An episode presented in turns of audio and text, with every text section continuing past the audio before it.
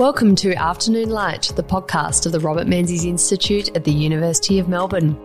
I'm Georgina Downer and I'm the host of Afternoon Light. Each week I speak to leading thinkers from around the world about Robert Menzies, his life, his era, and his enduring legacy. Hello, and on today's episode of Afternoon Light, I am joined by Bain Attwood, who is a professor of history at Monash University and the author of William Cooper, An Aboriginal Life Story, which was published by Melbourne University Press last year. And he's the author of many other books as well. But today we are going to speak about William Cooper, who was a Aboriginal advocate of the early-ish 20th century. Welcome to Afternoon Light Bain. Thanks very much, Georgina. And welcome to the Robert Menzies Institute here at the University of Melbourne. Lovely to have you come across from Monash. William Cooper is someone I think we should all know about, but of course, one of the reasons why you wrote the book was to make sure that we do know about him because he isn't as well known as he should be. Can you tell me basically who he was? William Cooper was a Yorta Yorta man, born in his own country on the banks of the Murray River.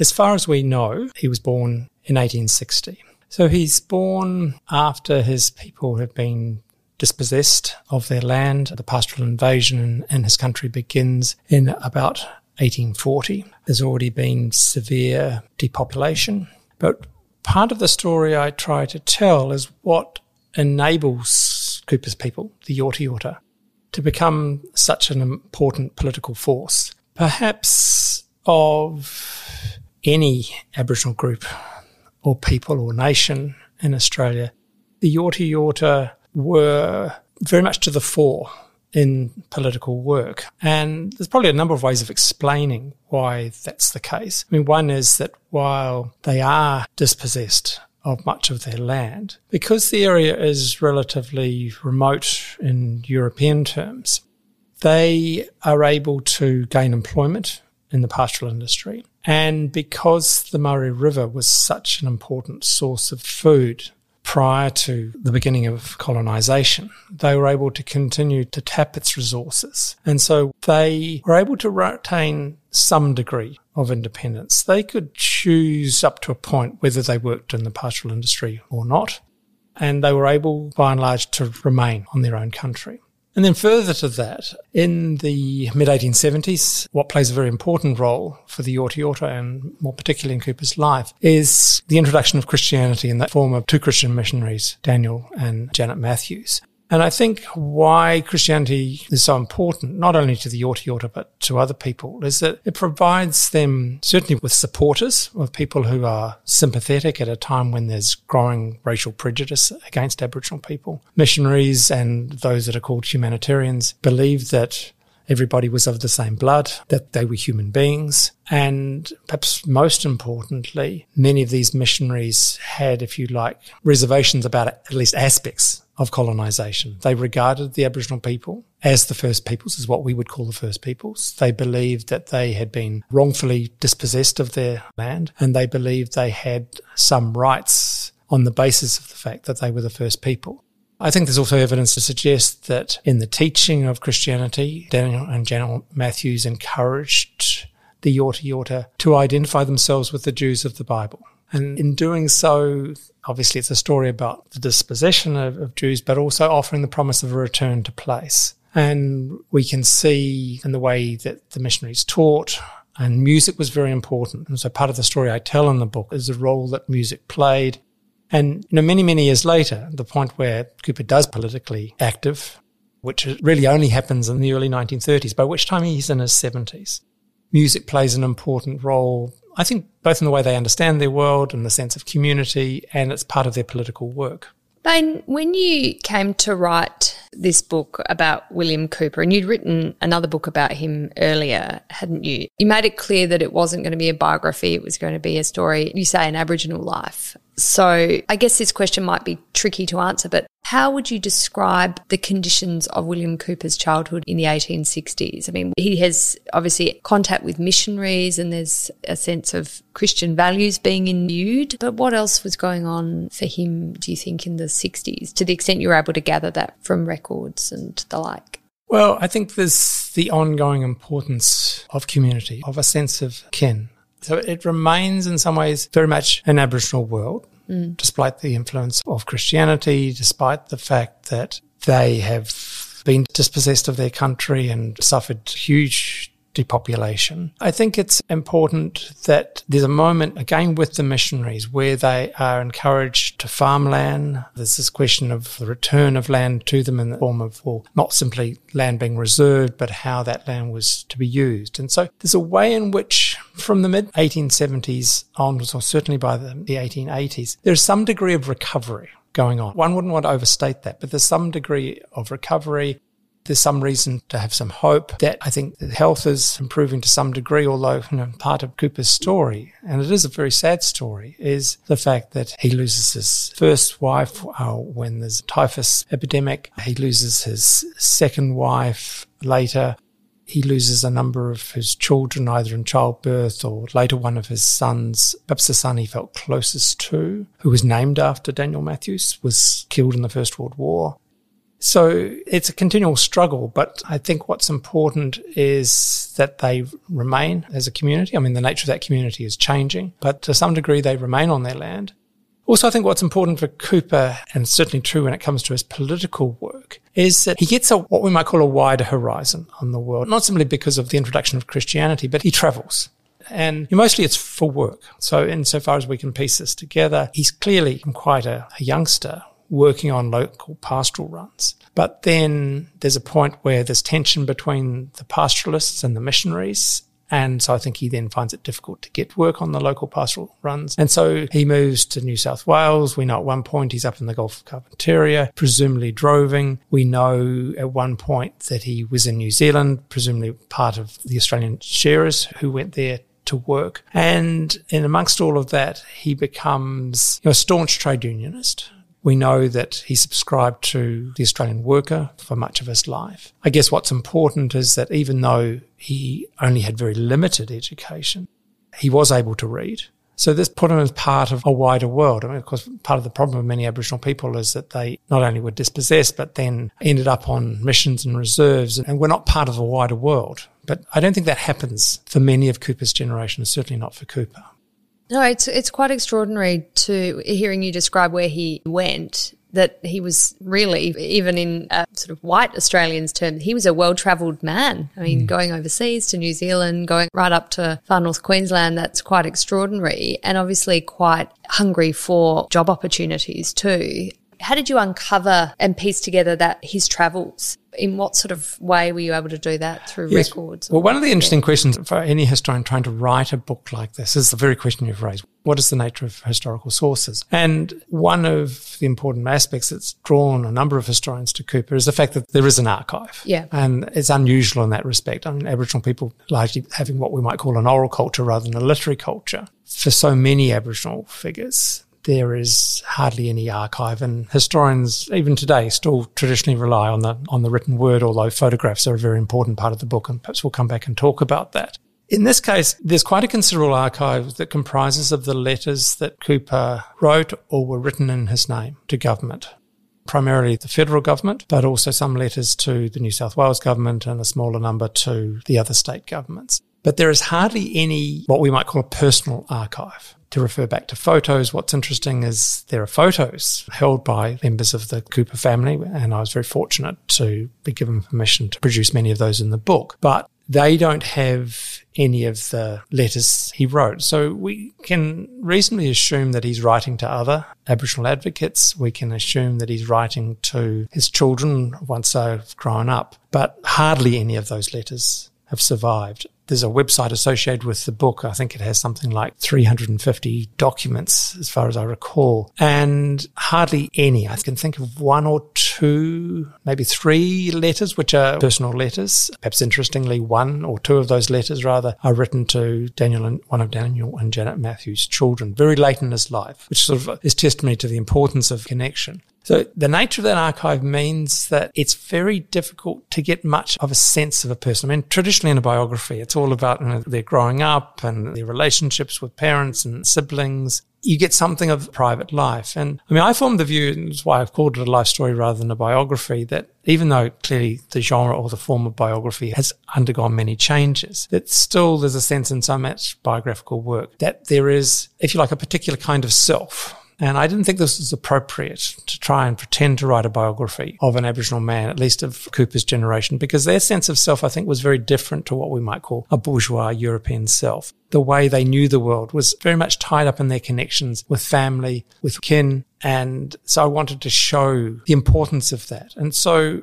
I'm aware that for many readers, they will find in the first part of the book, in other words, the first 70 years of Cooper's life before he becomes this political advocate, that Cooper often seems to be absent. Mm. And there's a point in his absence. One is that, well, he doesn't appear that much in the historical record, but I'm trying to make a point that he's immersed in a particular world, an Aboriginal world. And I want the readers to grasp that this is the world he comes out of. And also to show that while I believe he's a remarkable man, I don't think he was exceptional. And what we can see early on, say in the 1880s and the 1890s, where there are petitions from the Yorta Yorta to government. In some cases, Cooper is a signatory to those petitions, but he's not the key figure by any means. So he has other men, mostly men alongside of him, that are doing most of what we would call the political work.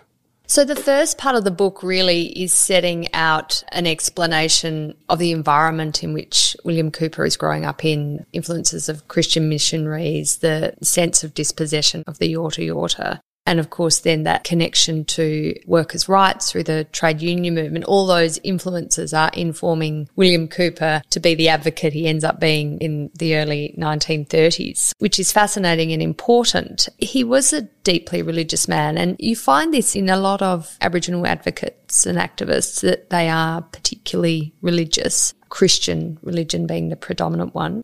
What were the aspects of that faith that informed his advocacy later in life? He was very influenced by the anti slavery movement and emancipation.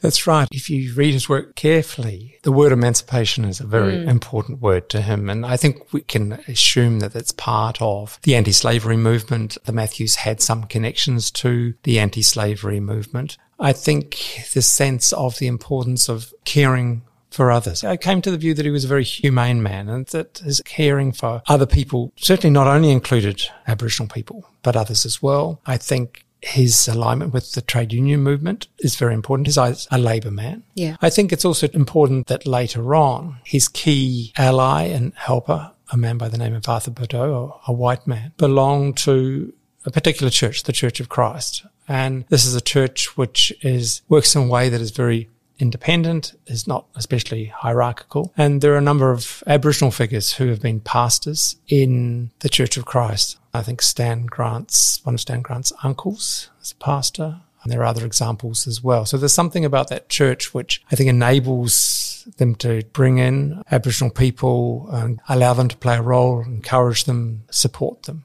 A feature of the 20th century, at least sort of up until I think the 70s or so, was this idea of assimilation of Aboriginal people into Australian society. And some of the most egregious outcomes of that were stolen generation. But I mean, you look at the photographs, the beautiful photographs you have in your book, and I know you put them on this new website as well so people can access them themselves. And he's dressed very much in the British style, you know, suit, tie, hair very nicely done, extremely well groomed, good looking mm. man, strong features. He was obviously deeply connected to his land and his kin, but how much was he assimilated into the sort of British part of Australian society? As far as we can tell, I mean, this is a very important sense of himself. His one of his grandsons, Uncle Boydie Turner, who's still alive in his early 90s, who lived with his grandfather for a period in the 1930s when he's a political advocate, remembers how careful he was with his dress. As yes. you're saying, that he would never go out unless he was dressed in a particular way. And one of, I suppose you might say, my favorite photographs in the book is a wonderful photo of him striding down one of the main streets or the main shopping street in Footscray, which is where he lived throughout the 1930s, his time in Melbourne. And you get such a sense of dignity, of purpose. And I think part of the influence of missionaries on him is that they believe that the pathway for Aboriginal people is to adopt so many aspects of British or more specifically English culture. And they saw this as a policy or mm. a way of opportunity. And the term assimilation, historians like Tim Rowse have usefully reminded us, is it's a complex term. It has a number of aspects to it. And what I try and show in the book is the points where Cooper is clearly embracing it to some degree, but also taking issue with it. And part of what he's trying to do, and I guess what any political figure has to do, is work within the dominant political discourses of the day. And certainly by the 1930s, if not earlier, the dominant discourse about race, as we would call it, is that if Aboriginal people are going to be advanced in the terms of the day, they should be granted the same rights and privileges as Australian citizens. And so there's a call for citizenship rights for Aboriginal people. They're having all the same rights as non Aboriginal Australian subjects or citizens. And there's space, if you like, to articulate a sense of difference. But partly because of the time that Cooper is born, namely in the early 1860s, and when he grows up, and because of his connections to land and his people, I think an important thread in his work is calling for rights for Aboriginal people, even if they're citizenship rights, but calling for them on the basis that Aboriginal people have a special claim to those because they are the first peoples, what we call the first peoples. They are the Aboriginal people. The point where he clearly takes issue with the dominant racial discourse of the 1930s is when he insists that Aboriginal people do not make any distinction amongst themselves on the basis of their biological inheritance. And apart from anything else, this is a subject that's very close to his heart because, like so many Aboriginal people of his generation, he's born of a sexual relationship between an Aboriginal woman and a white man. And one of the questions in the book was in regard to his paternity, what role, if any, did the white father play? And as far as I could see, there was no great role at all, which was a very typical story of, right. of, of white men having sexual relationships with and Aboriginal then, women. And then leaving and... And then that, yeah. and that was it. I mean, that wasn't obviously the case in every instance, but no. that seems to have been the case with... That there wasn't a marriage out of that relationship or some sort of long-standing no relationship between the father and son. That's right. So there's yeah. you know obviously continuing importance of figure of his mother, Kitty, and his brothers and sisters. And his brothers and sisters were from different relationships. Was that the sense you got, or were they connected? Their fathers connected. That was hard to establish. I suppose yeah. what's important is that, as far as Cooper was concerned, if you like, a reckoning family in their particular way, and biological inheritance is not regarded as an important aspect. So he didn't that. focus so much on who his father was, but he wanted to assert that, irrespective of who his father was, he was a Yorta Yorta man, and that was part of his identity. That he was Aboriginal, yeah. and one of the points he repeatedly makes, and it's one of the few occasions actually where he uses the word discrimination. Of course, when we think of the term racial discrimination, we have a particular understanding, but when Cooper uses the word discrimination, what he's objecting to is white racial discourse, distinguishing between Aboriginal people as he sees them on the basis of biological inheritance. And right. he's saying we do not make these distinctions and there should be no such distinction in government policy. And at that time, so much of government policy in regard to Aboriginal people rests on a distinction between so-called half-castes and so-called full-bloods. And he is very much challenging that. Yeah. He's saying this is not important for us whether we are so-called half caste or so-called full blood, we all regard ourselves as Aboriginal. So there's a very strong assertion of his sense of what we would call Aboriginality. You've mentioned earlier that William Cooper had a son who he named after Christian missionary Daniel, and that son who he was particularly close to very sadly died, as so many did in World War One. That hugely affected him, not just at a personal level, but also as a sense of injustice that Aboriginal people were going off to fight for empire and for freedom for Australia and broader, but that they weren't necessarily treated like equal citizens back home. Yes. So near the end of his life, and he dies in the early 1940s, near the end of his life, when Second World War is looming and begins, there's some discussion about whether there could be a specifically Aboriginal regiment. And he speaks out very strongly against this. It wasn't the first time he spoke in these terms, but he's remembering what happened to Aboriginal return soldiers after the First World War, where the white return soldiers are offered, some might say for better or worse, land. Um, the soldier settlement scheme, of course, had very mixed results, but Aboriginal men were not offered that. And at one point he says, why should Aboriginal men go off and fight for nation and empire when that nation and empire dispossessed us of our land. So it's a very you know, sharp political point that he's making. As far as I recall, this is one of the points he makes in one or more of the letters he writes to Menzies. What he also says to Menzies is, well, you're saying that part of the point of fighting the Second World War is to stand up for minorities. And there's a particular point in his political work where what I would call the language of minorities undoubtedly becomes important. He's very much aware of what's going on in Europe in the mid and late 1930s. He's very much aware of what's happening to Jewish people, particularly after Kristallnacht in late 1938. And he starts using the notion of minorities to say, well, what about us? You're talking about all these European minorities, but what about us at home?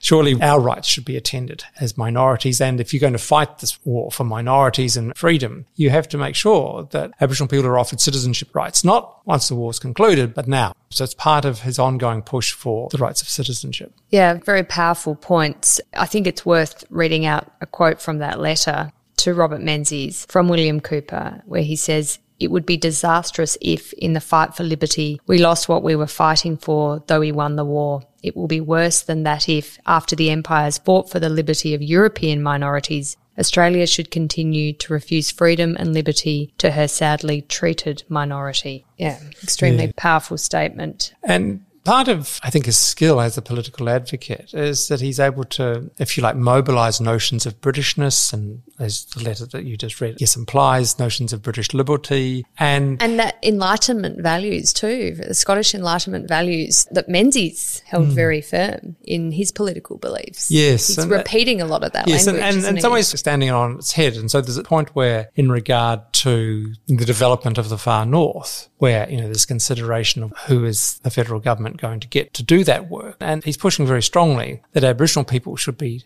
chosen. And he said, well, who better to do it? Sometimes he says, well, you know, there's ways in which Aboriginal people are more British than the British. In some ways, I think both working within those terms, but subverting them in various ways. William Cooper, I think, is particularly well known for his petition to King George V in 1933 on behalf of the Australian Aborigines League, which he was part of and I think instrumental in setting up. That sense that Aboriginal advocates look up to the monarchy is quite interesting. You read that a lot in Neville Bonner, the first Aboriginal Australian Member of Parliament. A lot of his speeches, he makes appeals to the monarchy as a force for good and a force for authority and, and, someone you can appeal to for some sort of recognition of Aboriginal people that Aboriginal people are, are your subjects too. So this is a very, as you're saying, this is a very important thread, not only in Australian Indigenous people, but in so many Indigenous peoples throughout the British Empire, dating from certainly from the early to mid 19th century. Often it's figured in quite personal terms in terms of Queen Victoria herself. And I think what is going on here is that they seeing this to some degree as a relationship between themselves and the British Crown. There's a belief that the British Crown has given certain undertakings. And so what I found interesting is that whereas the British Crown made no treaties with Aboriginal people here, unlike in so many other areas of British colonisation, perhaps best well known to Australians, the New Zealand case with the Treaty of Waitangi. Despite there being no treaty, Cooper very strongly believed that there is a moment very early in British colonisation, perhaps at the beginning, that the British Crown gave an undertaking to protect Aboriginal people. Mm. Now, the notion of protection is one that has, if you like, fallen out of favour, and we all tend to be very critical because of what we associate with protection. But protection was a very powerful idea for Cooper. He believed genuinely that the Crown had given these undertakings, that its instrumentalities, such as the protection boards, had failed to honour that promise. And so there's this deep historical thread in his work that he's seeking to remind the state of these undertakings that he believed the Crown gave. I think there's a sense too, very clearly, that Aboriginal people, once responsible government is granted in the Australian colonies, where they don't feel like making any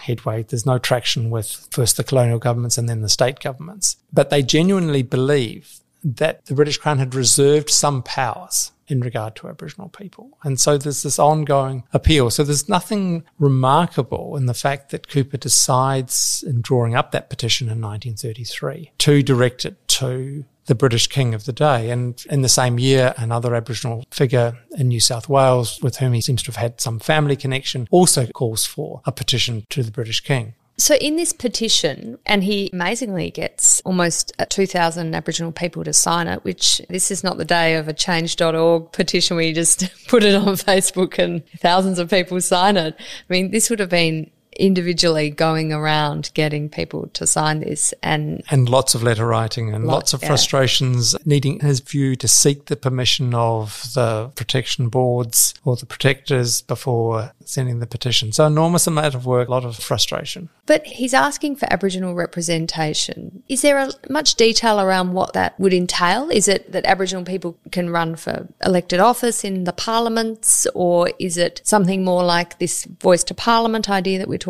about now in a contemporary sense, because it's really interesting to read about William Cooper and understand that appealing for Aboriginal representation wasn't just something that someone came up with a few years ago. This is something that an Aboriginal advocate like William Cooper is talking about in 1933 and presumably in the decades before that. So it'd be interesting to understand what he's appealing to particularly. Yes, I think there's this fundamental belief that, as is still true today, that Aboriginal people should be part of governing themselves. That problems that so many people are encountering of Cooper's generation is that their point of view, their way of seeing things is simply ignored by authorities, whether it's government in the form of the federal or state governments, or it's in the form more intimately of the protection boards. So in calling for representation in the petition, it's Cooper, and here I think he was persuaded by some of his white allies, was open to the representative in the federal parliament not being Aboriginal. In other words, being a white person who was sympathetic to Aboriginal people. But I think in his own writings and those who profoundly influenced him, Thomas and Shadrach James, who start advocating for representation in Parliament before Cooper does. This is in the late 1920s and the early 1930s. And they are calling for an Aboriginal person to represent Aboriginal people. And there's various points where Cooper is not only calling for a voice in the federal parliament, but he's also calling for an Aboriginal voice in state parliaments, Aboriginal voices on protection board, Aboriginal voices in the management of Aboriginal reserves. And this is pre 1967 referendum and pre the 1962 Electoral Act changes. So Aboriginal people aren't counted in the census. Aboriginal people don't necessarily have a right to vote in certain states. And I mean, particularly Western Australia and Queensland, they're not allowed to vote. And you also have a sense that the Commonwealth has power over Aboriginal people when it comes to the territories, but this is left to the state governments too. So there's,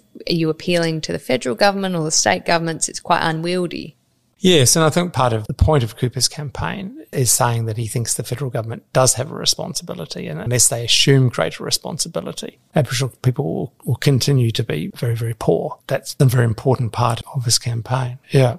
I think what's so striking about the petition is, as you said, applied, only Aboriginal people are to sign the petition. So it's a very much an Aboriginal petition, and I think this reflects the fact that the organisation he founds shortly after coming to Melbourne, the Australian Aborigines League, only Aboriginal people could be full members of the league. Yeah. Which is not to say that not white figures involved are very important in its work and necessarily so because, you know, Aboriginal people are, say that they are poor and they lack the necessary capital to do the political work. But nonetheless, Cooper wants the Australian Aborigines League to be an Aboriginal voice, for it to be seen as an Aboriginal voice. And part of the language which illustrates this is that he has a particular phrase which I think is an intriguing one, and it's the phrase thinking black. And various points he says to federal ministers that however sympathetic they may be to the Aboriginal cause, with rare exceptions, they don't have the capacity to think black. And I think at the heart of Cooper's notion of thinking black, in other words, having an Aboriginal perspective, was the historical experience of Aboriginal people. And at one point, he says, well, the white people are the victors and we are the oppressed, we are the dispossessed. And so his sense of being Aboriginal is very closely aligned or immersed in the sense of Aboriginal people having a different historical experience since the beginning of colonization. That means that they think differently, they feel differently. Of course, this, this is part of the continuing argument about yeah. a voice to parliament and the struggle for Aboriginal people to be heard. It's interesting reflecting on where we've come since the 1930s. And now we have a reasonable number of Aboriginal people elected as representatives in the federal parliament, not least the federal parliament, also in, in state parliaments as well. It's hypothetical, you know, we're guessing here, but what do you think William Cooper would have thought of having so many Aboriginal people now representing their states, their territories, their electorates in the parliament? And would that have been enough? I think in some ways, if he was still alive today, he would be appalled by how little had changed mm. and amazed by some of the changes that you just mentioned. Of course, his call on the petition is, from our point of view, an extraordinarily modest one. All he's asking is one parliamentarian. And I suppose that speaks to how marginalised Aboriginal people were and, and how that limited what they could realistically hope for. And amongst his white advisors are those who are very sceptical about this call for representation in Parliament, knowing what the nature of you know, racial thought and opinion in Australia is at the time. They had doubts about whether the British Crown, the King, had any responsibility, had any authority to act. And so there was lots of discouragement. But I think, he, yes, he would be amazed at the number of Aboriginal MPs, but it's working off such, in such a low base, so to speak, so much, as I'm saying, influenced by the world in which he lived and the degree of poverty and discrimination and so forth. Something you reference quite a bit in your book and part of William Cooper's story, the sort of tragedy of William Cooper's story, is that he didn't really get many responses to these letters, to the petition. You know, it was not even you're wrong or we disagree or okay, thank you, this is very interesting and file it away. There was one point you conclude that the petition itself is probably just put in the bin because there's no record of it. Yes, I think, yes, enormous frustration because while he gets formal responses, he feels like he's been fobbed off. He feels like he's being ignored. And for all of this political work, and particularly at the point where he holds back the petition for some time after you know, he's gathered something like 2,000 signatures and it's ready to go. He holds it back and he makes it clear to government that he's holding it back. He's giving them an opportunity to act and that comes to nothing. And he's bitterly disappointed, not surprisingly. And you can sense in some of his letters that he's struggling to contain the anger that he feels. And in the case of the petition, I've come to the view that it was taken somewhat more seriously than historians previously realized. The point that it's submitted. Joseph Lyons is the prime minister. At the time, at least some journalists believed that Lyons was sympathetic and that this might have something to do with the fact that he came from Tasmania and so, of course, knew what had happened to Aboriginal people in Tasmania. But some of the public servants deeply unsympathetic. But they do ask federal government's chief legal officer for advice, and he points out what is possible in terms of the constitution and what's impossible. But what I think is really sad is that I don't think the federal government told Cooper that they were shelving it. And so, you know, the last political letter he writes, which is to Menzies mm. in August 1940, the last line is saying, what has happened to our petition? And I think, I'm not sure what the reason was, but I do believe he wasn't told that it was being shelved. And I think at some point, public servant thinks, well, what's the point of keeping this? And so, of course, we have the petition, but we don't have the rolls with all the signatures. And as far as I know, archivists in the National Archives of Australia have searched and searched and searched for this, but no trace of it. The other important thing that William Cooper was involved in was calling for a day of mourning to mark the 150th anniversary of British settlement of Australia, what became known as Australia Day. So this was in 1938, the 26th of January.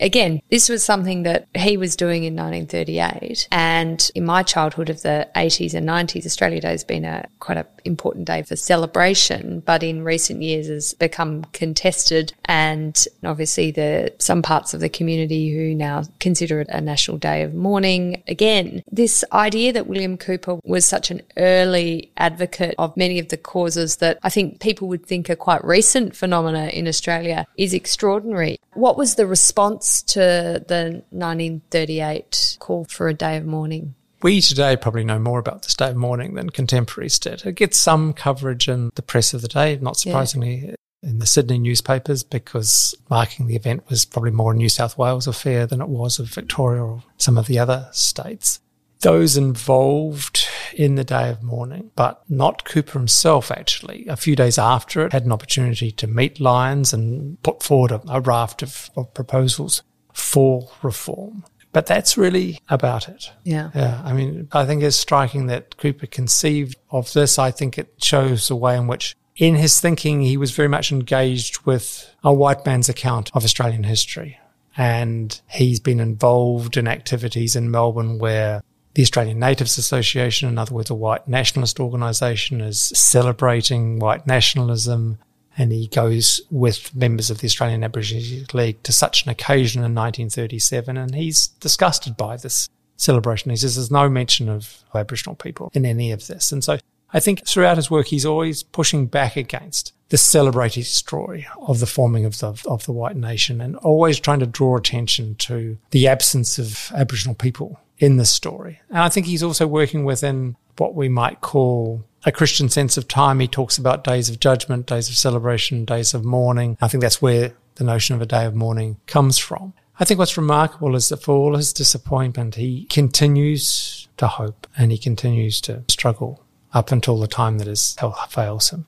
Does this day of mourning continue after 1938 in any sense, or is this sort of dies off and is resurrected in more recent times? Well, as well as Cooper's no idea for a day of mourning, he also had an idea for what he called Aboriginal Sunday. And this was to be the Sunday closest to the 26th of January. And it was a call for all the Christian churches in Australia to mark that Sunday by having sermons which made some reference to Aboriginal people and their, their place in Australia. And this was the origins of NAIDOC, that's the way in which it picked up in the early 1940s, I think then fell into disuse, but then returned.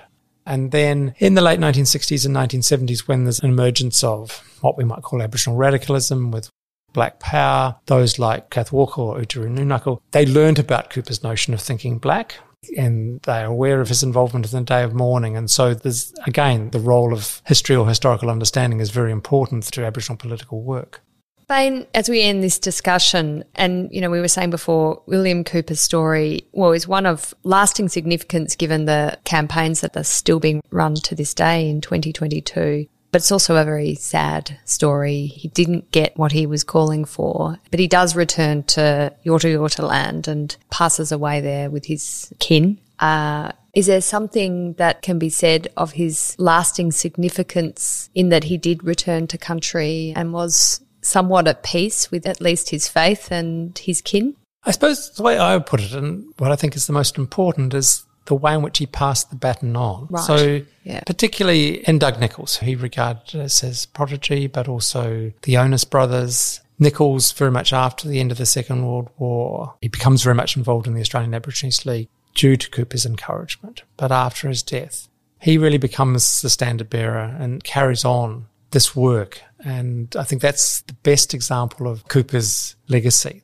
The work doesn't end with his death, that he's had profound impact on, on Doug Nicholls. And it's clear in, in Doug Nicholls' biography that Cooper was absolutely crucial. He used to walk to the football ground where Nicholls was training and wait and wait and wait until he came out and just say, no, this is the cause. You should be involved and eventually persuaded him that that's what he should do. Well, that's the important thing is not seeing these causes you fight for as bookended by your own life, that they should be bigger than the individual. Well, Bain Attwood thank you so much for joining me on Afternoon Light, talk about William Cooper. It's been an absolute pleasure to have this discussion. Thanks, Drew. Thanks for the opportunity. The Afternoon Light podcast is brought to you by the Robert Menzies Institute at the University of Melbourne.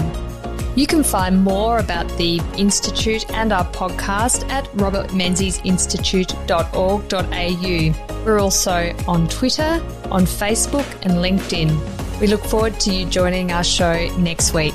Thank you.